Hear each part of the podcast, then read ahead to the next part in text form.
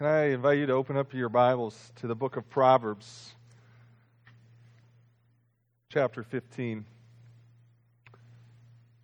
As you open your Bibles, I want you to imagine that you are on a tall building in an ancient city. And the sun is beginning to set, and the city is getting quiet, and yet you see someone wandering to the outskirts of the city, an area of the city that people have not walked for a long time, because it is there where there was this massive grave, and they buried the bodies of many who died of a horrific disease many years ago. And as you watch this young man, you're like, is he doing this out of curiosity? Is it out of malice? What does he intend to do there? Why would he go to such a dangerous place? Such a scenario caused the 4th century Christian leader John Chrysostom to pen these words. He writes, "Just as if we opened the tombs, we would fill the cities with pestilence. So if we had no qualms about opening vile mouths, we would fill our associates with a worse disease."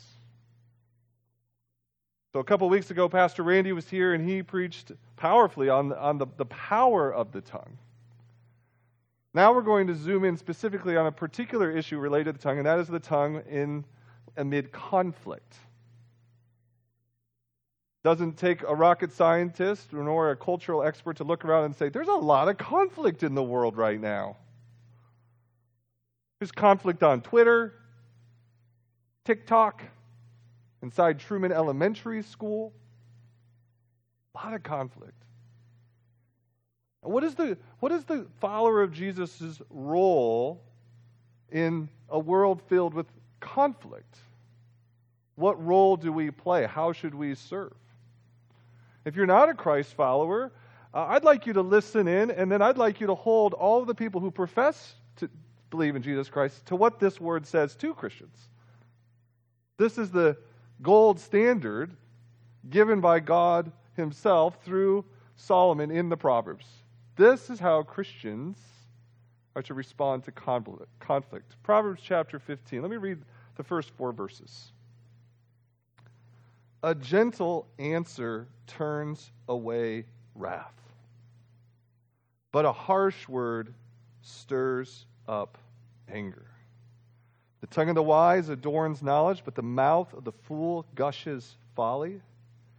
The eyes of the Lord are everywhere, keeping watch on the wicked and the good. The soothing tongue is a tree of life, but a perverse tongue crushes the spirits." So I have one main argument today. I hope to persuade, to convince, and this is my argument. Gentleness ends conflict. Gentleness ends conflict. And I want to look at this argument making 3 observations. And the first observation is simply this: gentleness works practically. Gentleness works practically. Look again at the text, verse 1. It says, "A gentle answer turns away wrath." So the word gentle, right? The word gentle is referring to something that is soft, something that is tender, something that is kind. And this sort of response to wrath brings an ability to turn it away or to take on the blow. Picture a freight train, right? Rushing down toward a city or a home. You have to put something in the way to either take the blow to protect the city or to turn it away. Gentleness turns away that wrath. It softens it. It deadens it. It accepts the blow. And if gentleness done gently, or gentleness done appropriately, it ends the conflict. It stops it. It pacifies the harsh word. Think about that. You could think of like a dad who's stomping with anger to deal with a situation. How do you pacify that anger? Or you have like a spurned teenager with thumbs already. What do you do? It says gentleness or a soft answer turns away wrath, but a harsh word stirs up anger. So it's opposite. If you have this freight train about to cause destruction and you come at it with a harsh word, it just increases the momentum, the impact, and it gets the impact, the crash has greater impact. Not just the two individuals or the two trains. A conflict that gets stirred up, it spills over. Right? A home full of conflict doesn't just hurt two parties. You know, the word conflict is usually simply defined as just, a fight between two parties. Gentleness ends conflict because it says, I am not going to continue in this dance of conflict. If you remember it takes two to tango? If one person says, I'm not going to do the tango of conflict, conflict ends.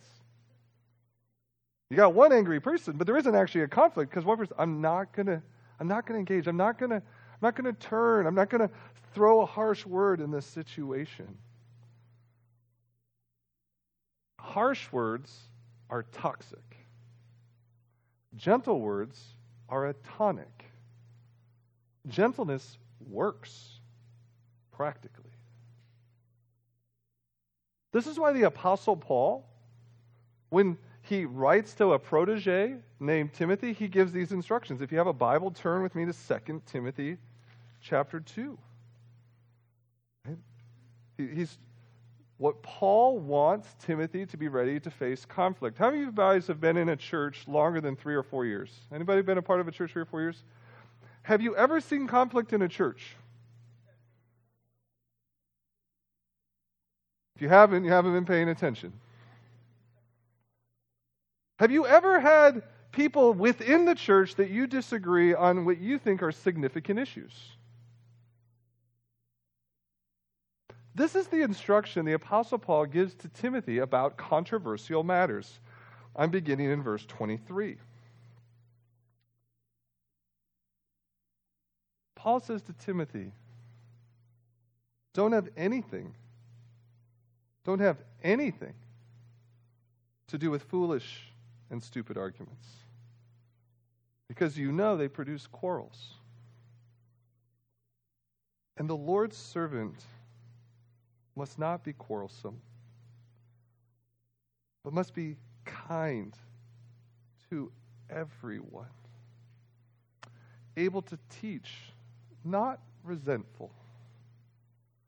Opponents must be gently instructed in the hope that God will grant them repentance, leading them to a knowledge of the truth, and that they will come to their senses and escape from the trap of the devil who has taken them captive to do his will. The Lord's servant must not be quarrelsome. That's a categorical statement. The Lord's servant must not be quarrelsome, kind to everyone, gently instruct. And then you take one gigantic step backwards and let God do the work on someone's heart. A gentle answer turns away wrath. Harsh word just stirs up the anger. A number of years ago, a Presbyterian minister down in Nashville named Scott Sauls had just closed out the service, and in Presbyterian style had done a wonderful flourish of a benediction, and then had come down to walk among the flock. And someone comes up to him who he gives the euphemism, church guy. Church guy comes up to Scott and says this, "Do you see that man over there? He has a lot of nerve entering the house of God dressed in filthy, ratty clothes like that. You can smell the nicotine a mile away. He is a distraction to my worship. Do you want me to go over there and tell him how people are supposed to behave in the house of God?" Now, Scott writes about this in his book. By the way, the title of his book is called A Gentle Answer. It's a great book if you want to pursue this idea of a gentle answer further. But Pastor Scott has lots of thoughts running through his mind right now about church guy. I mean, first, pastoral heart is, oh my goodness.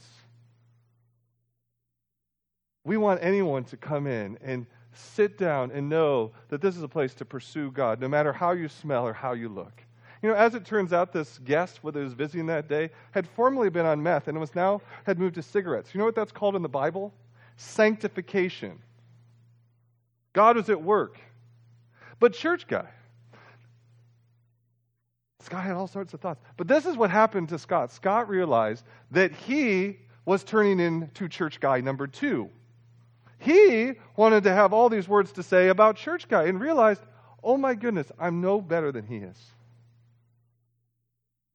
Whether you're the type of person that, you know, has a harsh word for church men and church women, or you have a harsh word for non-church men and non-church women, Scott saw his own heart get opened and realized, oh my word.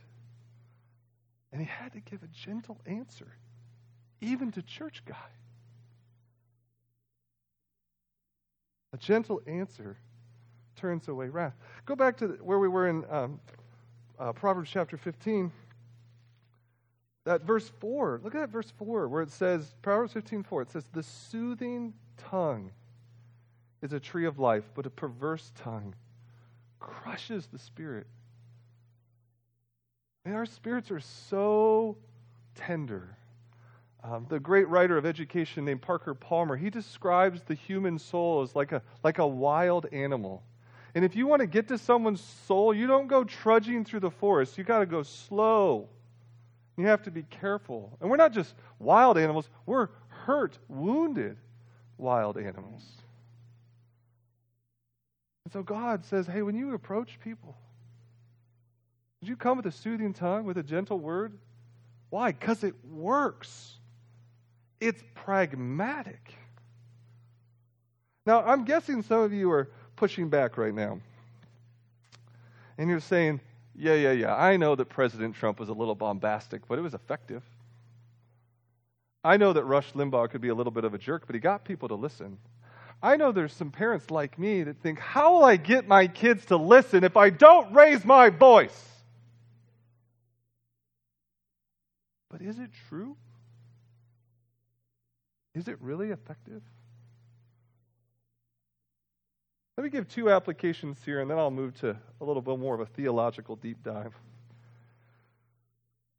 First off, one of my kind of mentors from afar who I read is a man named Dallas Willard. And Dallas Willard summarizes this first observation about the effectiveness of gentleness with these words. He says, there is nothing that can be done with anger that cannot be done better without it. There is nothing that can be done with anger that cannot be done better without it. Do we parent better with anger? Do we persuade people to our political opinions better with anger? Do we make friends out of enemies better with anger? I also want to throw out a thought experiment. I read this thought experiment by a woman named Marilyn Robinson. Some of you know Marilyn Robinson. She won the Pulitzer a number of years ago, which she wrote a book called Gilead, which if you haven't read, I recommend it. She lives down in Iowa City, used to teach at the Writer's Workshop. This is the thought experiment she asked people to have. And she was writing to Christians. She's a professing Christian. She said, Christians, if we held media personalities to Christian character, and that we would never listen to them or watch them if they did not demonstrate godly character, what would happen to some of these media personalities? Some of these broadcasting channels? What would happen? Well, those who want to push back on gentleness, can I just say something that I think is littered all throughout the Bible? This is observation number 2. Gentleness is God's preferred way. for himself. Gentleness is God's preferred way for himself. Genesis chapter 3, Adam and Eve rebel against a holy God. They create hostility between God and humanity. What does God do? He tries to find them. And he also makes a promise. I'm going to get you back. We're going to crush Satan's head. Genesis chapter 4, Cain kills Abel. What does God do? He pursues Cain. Exodus chapter 34. Moses says, I want to know you, God. Who are you? What kind of God are you? And he says, I am slow to anger. I am abounding in love. Isaiah chapter 28, when God speaks of judgment through the prophet Isaiah, God says judgment is God's strange work, his peculiar work. It's necessary because of the holiness of God. But the character of God, his preferred way, culminates in the Lord Jesus Christ. Jesus is God's gentle answer. Jesus is God's gentle answer. If you turn in your Bibles to Ephesians chapter 2, this did not make it into the PowerPoint presentation. This is fresh stuff, always a little dangerous. Ephesians chapter 2, verse 3, Paul speaking about the human condition and then the human reversal through Jesus. Ephesians 2, 3 says, all of us, now followers of Jesus, used to live among them, those who had not yet trusted Jesus at one time, gratifying the cravings of our flesh and following its desires, thoughts. Like the rest, we were by nature deserving of wrath. You jump down to verse 7, though. It says, in order that in the coming ages he might show the incomparable riches of his grace expressed in his kindness to us in Christ Jesus. Jesus is God's kind and gentle answer to the wrath that we deserve. And, it's tempting to be like, that just seems so weak. Like, isn't God stronger than that? That's the questions that people had that Paul addressed in 1 Corinthians chapter 1. Is it weak for God to die for his people? Is it foolish for God to die for his people? The Apostle Paul says in abounding no, verse 25 of 1 Corinthians 1, it says, for the foolishness of God is wiser than human wisdom, and the weakness of God is stronger than human strength. The cross of Calvary looks weak and it looks stupid. Too gentle. Not harsh enough. This is God's wisdom on display. This is his strength. This is the Son of God dying for his people. Nothing more beautiful than this. Nothing more strong than this. God loves to turn everything upside down. Verse 18 of chapter 1 of 1 Corinthians says, for the message of the cross is foolishness to those who are perishing, but to us who are being saved, it is the power of God. Jesus is God's gentle answer, and this is God's power to save.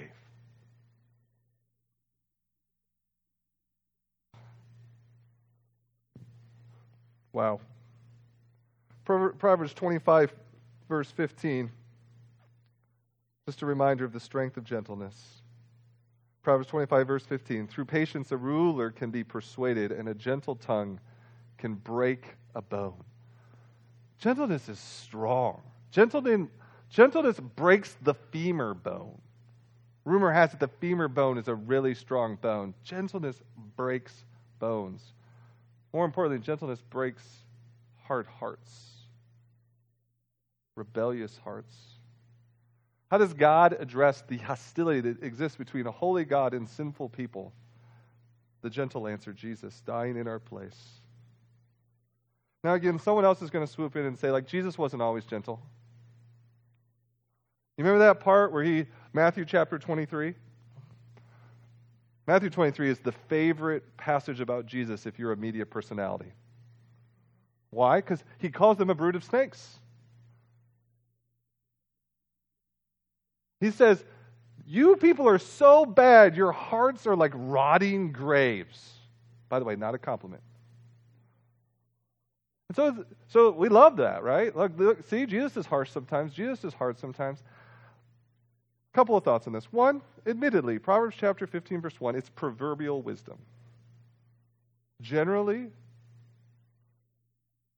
the gentle words should match our lips.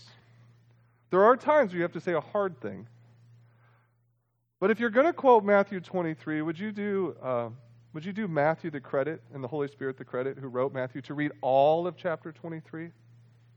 Because at the end of chapter 23, Jesus is weeping over the city of Jerusalem.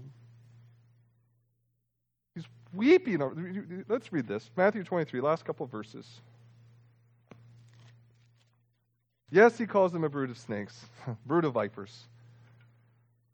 In verse 37, he says, Jerusalem, Jerusalem, you who kill the prophets and stone those who sent you, how I have longed to gather your children together as a hen gathers her chicks under her wings, and you were not willing. If God calls you to say a hard word to someone or to speak a hard word in a tough situation, can you make sure your heart has prayed and wept over those to whom you feel called to say a hard word? If it has, and you feel led, then go. If not, Bambi's mom, or no, Thumper's mom is wise. If you don't have anything nice to say, don't say anything at all. God calls you to say a hard word, sure, but have you wept over those you have to say it over? Have you prayed? Or are you like me when I've thrown in my harsh word? I just want to one-up that guy. I just want to look smarter. I'm going to put them in their place. Did Jesus put people in their place? I don't know. He put himself in the place of death, condemnation, and shame. God acts gently. When Judas came to betray Jesus, what the first thing out of Jesus' lips was to Judas? Do you remember what Jesus said to Judas? Friend, do what you have to do. Friend, do what you have to do. When they beat him, he did not reply. When they made charges against him, he was silent. Jesus is God's gentle answer. Some of you have yet to yield your heart to gentle Jesus. Some of you are still in a hostile relationship with God. His wrath is over you for what you've done and the way you've dishonored his name and the life that you've lived. But Jesus is God's gentle answer, saying there is hope for you.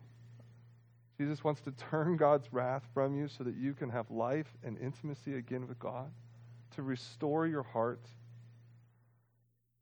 If you've not received God's gentle answer, for many people it just starts with prayer. Lord, I need Jesus. I need his answer to my anger. I need his forgiveness for my wrongdoing. And you need to do that. Maybe you need to do that today. I talked to you after this service. We'll have a prayer station in the back for men, in the front for women. We can pray there.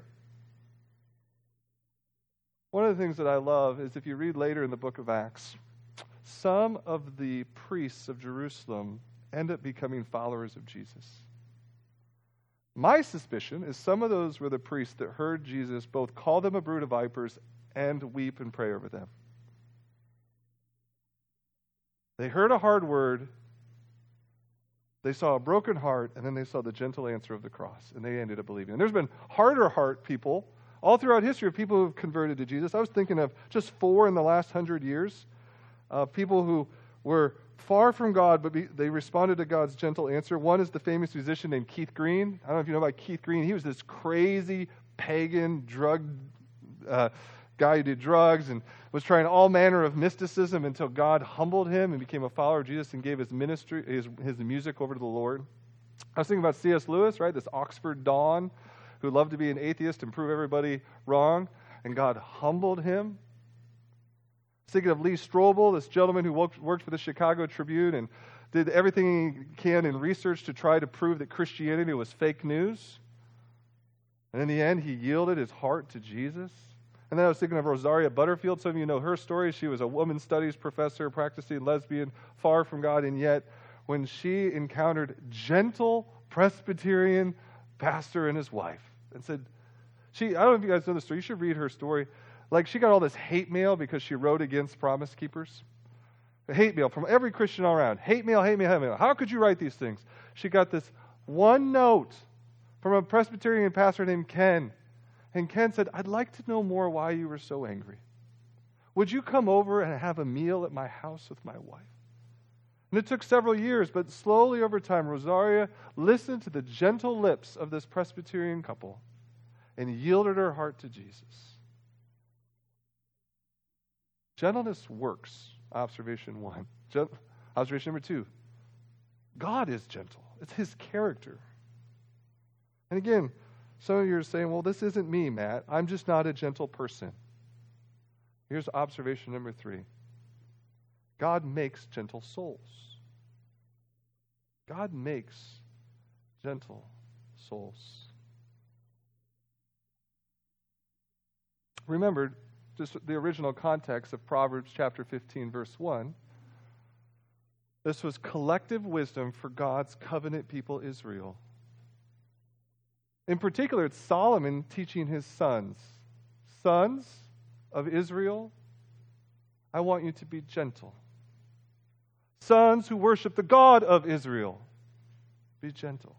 The God who is slow to anger and abounding in love, let us live like him. Let's be gentle as he has been gentle. When the Apostle Paul has a similar discussion about the transforming work of the gospel, he puts it this way in Colossians chapter 3, verses 12 and 13. Colossians 3, 12 and 13 read this way. Therefore, as God's chosen people. Right? So as Israel was God's chosen people, now even more so, those in Christ are God's chosen people.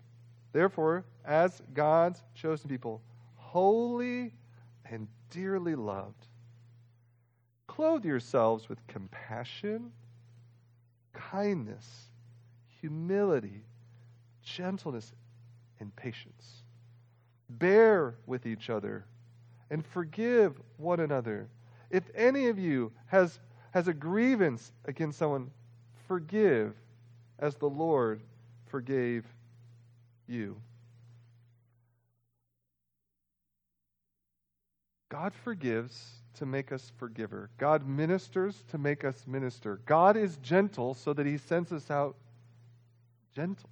God makes gentle souls. Most of us are not born with gentle souls. We need God to come in and do a surgery on our hearts, on our souls, to make us gentle. I appreciate a pastor long ago, a Puritan named Richard Sibbes. This is what he says about the great physician. He is a physician good at all diseases, especially at binding up a broken heart. Just a quick reminder, probably the most angry people you know, or the most frustrating or harsh-speaking people that you know, it probably comes from a broken heart. Remember, our enemies are not flesh and blood, but the rulers and principalities of darkness. Those rulers and principalities of darkness have come in and ripped up people's lives and hearts and families. And a lot of times that we I'll own this. I put on harsh words to protect myself. I've been hurt enough. You won't hurt me. But when this gentle physician, this gentle surgeon comes in and says, I want to work on you there. That broken heart, that place where you've been hurt the most, I'm going to come there. I'm going to speak, right? Holy and dearly loved. I want to love you. I want to restore you. I want to work on you. And the surgeon of souls comes in and then sends out surgeons of souls. As I have ministered to you, as I have come and been delicate and intentional and working in your heart, would you kindly, carefully go minister to others? Jesus describes something very similar in the Sermon on the Mount. You remember that part where he says, do not judge lest you be judged. And he says, how can you take the log out of your neighbor's eye when you have a speck in your own, or excuse me, how can you take the speck out of your neighbor's eye when you have a log in your own eye? Do you see what he's saying? He's saying, okay, If people see that you have a gigantic stick in your eye, one, they don't want to get too close to you, because if they have a speck in their eye, now you're going to take them out with a 2x4. But here's the other thing. Who would you let in your life help you if you had a speck in your eye? Think about that. Who would you let help you get a speck out of your eye? Someone who's gentle. Someone who's tender. Someone who knows what it feels like to have something in their eye. And so you take your log out. You know what it means to be hurt. And that person's like, okay, I might let you a little closer. You can come close enough to help me. They want to see that you've done the work. And then they might let you in. Now, not all of us are going to become Snow White or Mr. Rogers. God makes gentle souls. Not all of us are going to turn into Mr. Rogers and Snow White. But we should be, and we will be, if we let God work, be softer, gentler. Think about it. Mary Poppins, she was gentle in her own way. I was thinking this week about the fantasy story of Beauty and the Beast. Belle's love softened Beast. He was not wearing sweaters and tying shoes at the end of the movie. But he was softer. He was gentler. How do we let this happen? What do we need to do? I'm going to give one more quote from Richard Sibbes.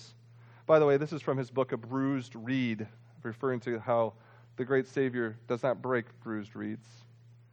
But Richard Sibbes invites us to do this. The best men and women are severe to themselves and tender over others. The best men and women are severe to themselves and tender over others. What this is inviting us to do this week is to get time away, or maybe get time with someone who knows you well, and look through your life very thoughtfully, introspectively. Look for the lingering angers, the resentments, the hurts, the shames, the fears. Look at where you have responded harshly, cruelly, inappropriately. I was in the middle of preparing this sermon, and I actually said to a family member one time while they were crying, "Facts don't care about your feelings." I had to repent. That wasn't the right thing to say, think, or do. But if you're severe in yourself, and then you take that to the Lord Jesus and just be honest, like, I need you to forgive that. I need you to minister to that. And he patches you up and he sends you out. Boy, you're going to be tender toward others. You're going to be so much more patient. I mean, think about when Jesus says, love your neighbor as you love yourself. He's playing on the fact, like, we are so patient with ourselves. Have you ever noticed that, how patient you are with yourself? Most of us have been working through the same sins for the last 20 to 30 years. You guys agree with this? Are there certain things, certain behaviors that you've been working on for 20 to 30 years? Or if you're younger, maybe just a couple of years. How patient we are to allow God to change us. And then if we allow just a little pausing of a reflection, then why don't we give other people 20 to 30 years in their area of growth rather than 20 to 30 minutes or 20 to 30 days? If we're severe with ourselves, we will be tender with others.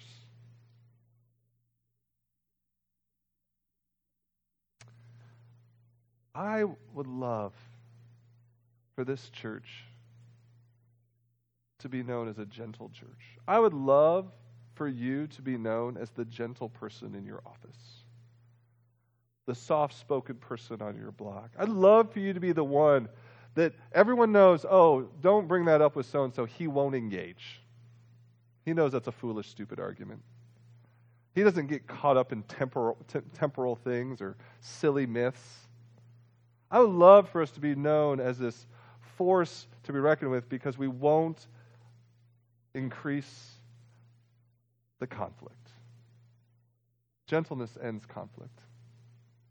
One last thing I want you to picture. Picture the scene. It's May 10th, 1994. And on the stage is the newly elected president of South Africa. His name is Nelson Mandela. He's been released from prison for 4 years. Prior to that, 28 years on Robben Island. 28 years. Because of racism, because of power struggles. 4 years after being released, he's now been elected. And this is the inauguration for the new president of South Africa. What answer will he now have for many decades of oppression? What answer will he have for his own 28 years of harshness? But I want you to look a little bit closer, because he's not the only person on the stage. He has invited two of his white prison guards to sit on stage with him. This is South Africa. These are my citizens. Later, he stands up to give his speech, and what does he say? He says this: "The time for the healing of the wounds has come. The moment to bridge the chasms that divide has come. Gentleness turns away wrath. Gentleness ends conflict." Father, I pray that you would do what you need to do in my heart, in my brothers and sisters' hearts. If there's people here who don't yet know Jesus, who are still in a hostile relationship with God, that they would be melted by the gentleness of God, the kindness of God. Your word says it's kindness that leads people to repentance. It's the kindness of God, his mercy, his grace, that leads us to change. There's nothing stronger, more powerful in the universe than the Son of God dying on the cross, for there is the power to save. Lord, make us a gentle people, make us gentle individuals, make us gentle dads and gentle moms, make us gentle husbands and gentle wives. Make us gentle in our conversations at work, make us gentle among our friends. Lord, where there is hostility, anger, right now, resentment, bitterness, Lord, would we be kind and forgiving, bearing one another's grievances, forgiving everything because Christ has forgiven us. Thank you for your word. May your Holy Spirit make a reality in our lives.